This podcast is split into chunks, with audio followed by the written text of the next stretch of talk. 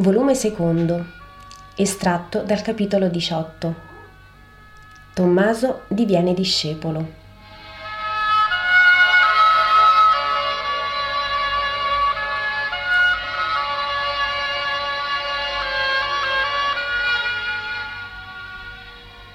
Siamo ancora nello stesso ambiente, la larga e bassa cucina scura nelle pareti fumose, appena illuminata dalla fiammella a olio. Gesù, ancora rigirato sul suo sgabello, parla ancora con Tommaso. La mano di Gesù è scesa dal capo di Tommaso alla spalla dello stesso. Gesù dice, Alzati amico, hai già cenato? No, maestro, ho fatto pochi metri con l'altro che era amico e poi l'ho lasciato e sono tornato indietro, dicendogli che volevo parlare al lebbroso guarito ma ho detto così perché pensavo che egli avrebbe sdegnato di accostarsi ad un impuro. Ho indovinato, ma io cercavo te, non il lebroso. Volevo dirti, prendimi. Mi sono aggirato su e giù per l'uliveto, finché un giovane mi ha chiesto che facevo. Devi avermi creduto un malintenzionato. Era presso il pilastro, là dove ha inizio il podere. Il padrone di casa sorride. È mio figlio, spiega poi, e aggiunge è di guardia al frantoio. Abbiamo nelle caverne sotto il frantoio quasi ancora tutto il raccolto dell'anno. Ebbene, il suo figlio mi disse che vuoi? E lo disse in un tono che per salvarmi le spalle dal suo bastone spiegai lesto cerco il maestro che abita qui. Mi rispose allora se è vero ciò che dici vieni alla casa e mi ha accompagnato fin qui. È lui che ha bussato Abiti lontano? Alloggio dall'altro lato della città, vicino alla porta orientale. Sei solo? Ero con i parenti, ma essi sono andati da altri parenti sulla strada di Betlemme. Io sono rimasto per cercarti notte e giorno finché ti avessi trovato. Gesù sorride e dice, Allora nessuno ti attende. No, maestro. La strada è lunga, la notte è buia, le pattuglie romane sono per la città. Io ti dico, se vuoi, resta con noi. Oh, maestro, Tommaso è felice. Fate posto voi e date tutti qualcosa al fratello. Di suo Gesù dà la porzione di formaggio che aveva davanti e spiega a Tommaso, siamo poveri e la cena è quasi terminata, ma c'è tanto cuore in chi dona. E a Giovanni, seduto al suo fianco, dice, cedi il posto all'amico. Giovanni si alza subito e va a sedersi all'angolo della tavola vicino al padrone di casa. Siedi, Tommaso, mangia. E poi a tutti. Così sempre farete, amici, per legge di carità. Il pellegrino è già protetto dalla legge di Dio, ma ora in mio nome più ancora lo dovrete amare. Quando uno vi chiede un pane, un sorso d'acqua, un ricovero in nome di Dio, dovete darlo nello stesso nome e ne avrete da Dio ricompensa. Questo dovete fare con tutti, anche coi nemici. E questa è la legge nuova. Fino ad ora vi era detto, amate coloro che vi amano e odiate i nemici. Io vi dico, amate anche coloro che vi odiano Oh, se sapeste come sarete amati da Dio se amerete come io vi dico.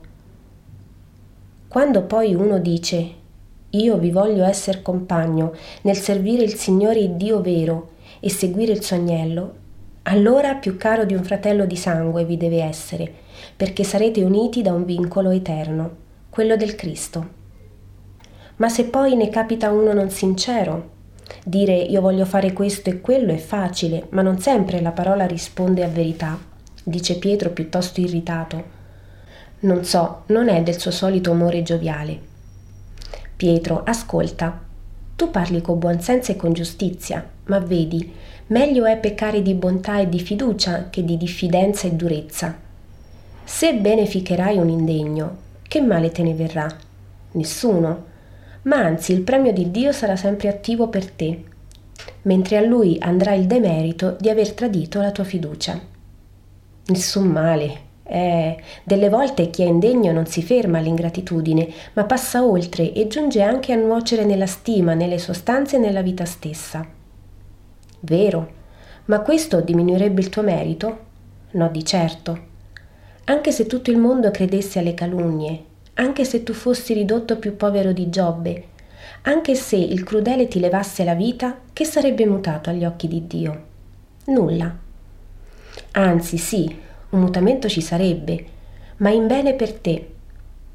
Dio, ai meriti della bontà, unirebbe i meriti del martirio intellettuale, finanziario e fisico. Bene, bene, sarà così.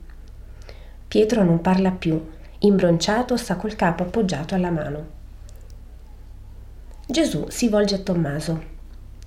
Amico, ti ho detto prima nell'uliveto, quando tornerò da queste parti, se vorrai ancora sarai mio. Ora ti dico, sei disposto a fare un piacere a Gesù? Senza dubbio. Ma se questo piacere può causare sacrificio? Nessun sacrificio servirti, che vuoi? Volevo dirti, ma tu avrai commerci, avrai affetti. Niente, niente, ho te, parla. Allora ascolta. Domani, alle prime luci, il lebroso si partirà dai sepolcri per trovare chi avverte il sacerdote. Tu andrai ai sepolcri per primo, è carità, e dirai forte, O tu che ieri sei stato mondato, vieni fuori. Mi manda a te Gesù di Nazareth, il Messia di Israele, colui che ti ha sanato. Fa che il mondo dei morti viventi conosca il mio nome e frema di speranza e chi alla speranza unisce la fede venga a me, che io lo guarisca. È la prima forma della mondezza che io porto, della risurrezione di cui sono padrone. Un giorno ben più fonda mondezza io darò. Tu va, egli verrà a te, tu farai ciò che egli ti prega di fare, lo aiuterai in tutto come ti fosse fratello, e gli dirai anche, quando sarai del tutto purificato andremo insieme sulla strada del fiume oltre Doco ed Efraim. Là il Maestro Gesù ti attende e mi attende per dirci in che lo dobbiamo servire. Farò così, Maestro. E l'altro? Chi, l'Iscariota? Sì, Maestro. Per lui dura il mio consiglio, lascialo decidere da sé e per lungo tempo. Evita anzi di incontrarlo. Starò presso il lebroso, nella valle dei sepolcri solo gli immondi si aggirano o chi ha contatti di pietà con loro. Pietro borbotta qualcosa. Gesù ode. Pietro, che hai? Taci o mormori? Sembri malcontento, perché? Lo sono. Noi siamo i primi e tu a noi non regali un miracolo. Noi siamo i primi e tu ti fai sedere vicino a un estraneo. Noi siamo i primi e tu a lui e non a noi dai degli incarichi. Noi siamo i primi. Sì, proprio, ecco, e sembra che sia gli ultimi. Perché li attendi sulla via del fiume? Certo per dare a loro qualche missione.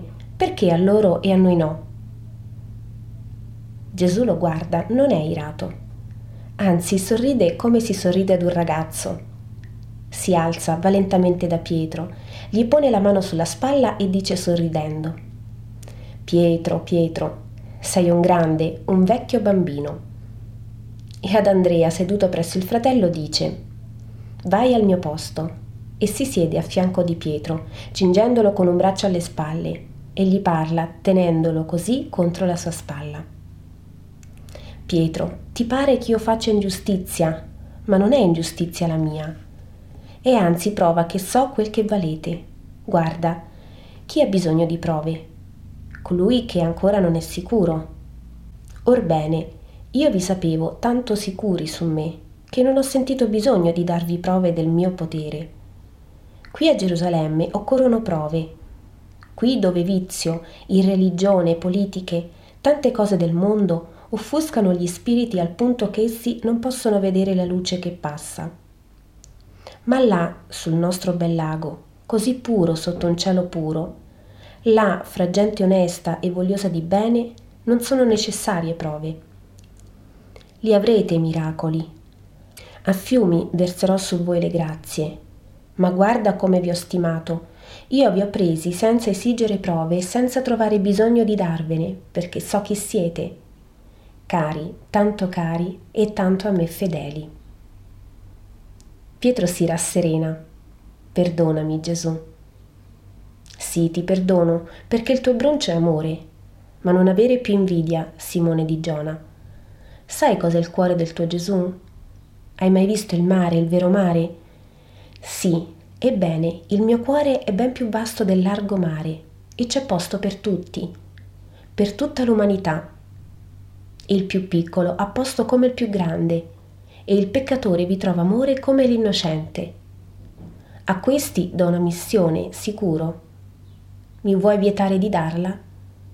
Io vi ho scelto, non voi. Sono perciò libero di giudicare come impiegarvi, e se questi li lascio qui con una missione, puoi tu rimproverarmene? Sai se a te non ne servo una più vasta? E non è la più bella quella di sentirti dire tu verrai con me? È vero, è vero, sono una bestia, perdono, dice Pietro. Sì, tutto, ogni perdono. Oh Pietro, ma vi prego tutti, non discutete mai sui meriti e sui posti. Avrei potuto nascere re. Sono nato povero in una stalla. Avrei potuto essere ricco. Ho vissuto di lavoro e ora di carità.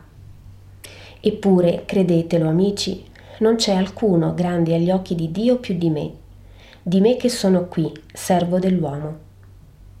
Servo tu, non mai. Perché Pietro? Perché io ti servirò. Anche se tu mi servissi come una madre serve l'infante, io sono venuto per servire l'uomo. Per lui sarò il Salvatore. Che servizio pari a questo? Oh maestro, tu tutto spieghi e quel che pareva oscuro si fa subito chiaro. Lieto ora, Pietro? Allora lasciami finire di parlare a Tommaso. Sei certo di riconoscere il lebroso, Tommaso? Non vi è che lui di guarito, ma potrebbe essere già partito alla luce delle stelle per trovare un viandante sollecito. E un altro, per ansia di entrare in città, vedere i parenti, forse, potrebbe sostituirsi a lui. Ascolta il suo ritratto. Io gli ero vicino e nel crepuscolo l'ho visto bene è alto e magro, di colorito scuro. È tanto olivastro che il labbro è tendente al violaceo. Sulla fronte una cicatrice di antica data è rimasta e sarà l'unica macchia, ora che sarà mondato da croste e sudiciume. Aggiunge Filippo, è un vecchio se è tutto bianco.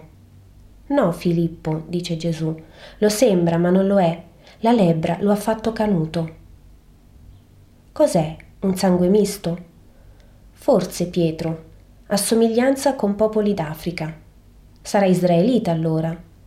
Lo sapremo, ma se non lo fosse, eh, se non lo fosse se ne andrebbe. Già molto aver meritato d'essere guarito, dice Pietro. No, Pietro, anche fossi idolatra io non lo caccerò. Gesù è venuto per tutti e in verità ti dico che i popoli delle tenebre sorpasseranno i figli del popolo della luce. Gesù sospira. Poi si alza, rende grazie al Padre con un inno e benedice. La visione cessa così.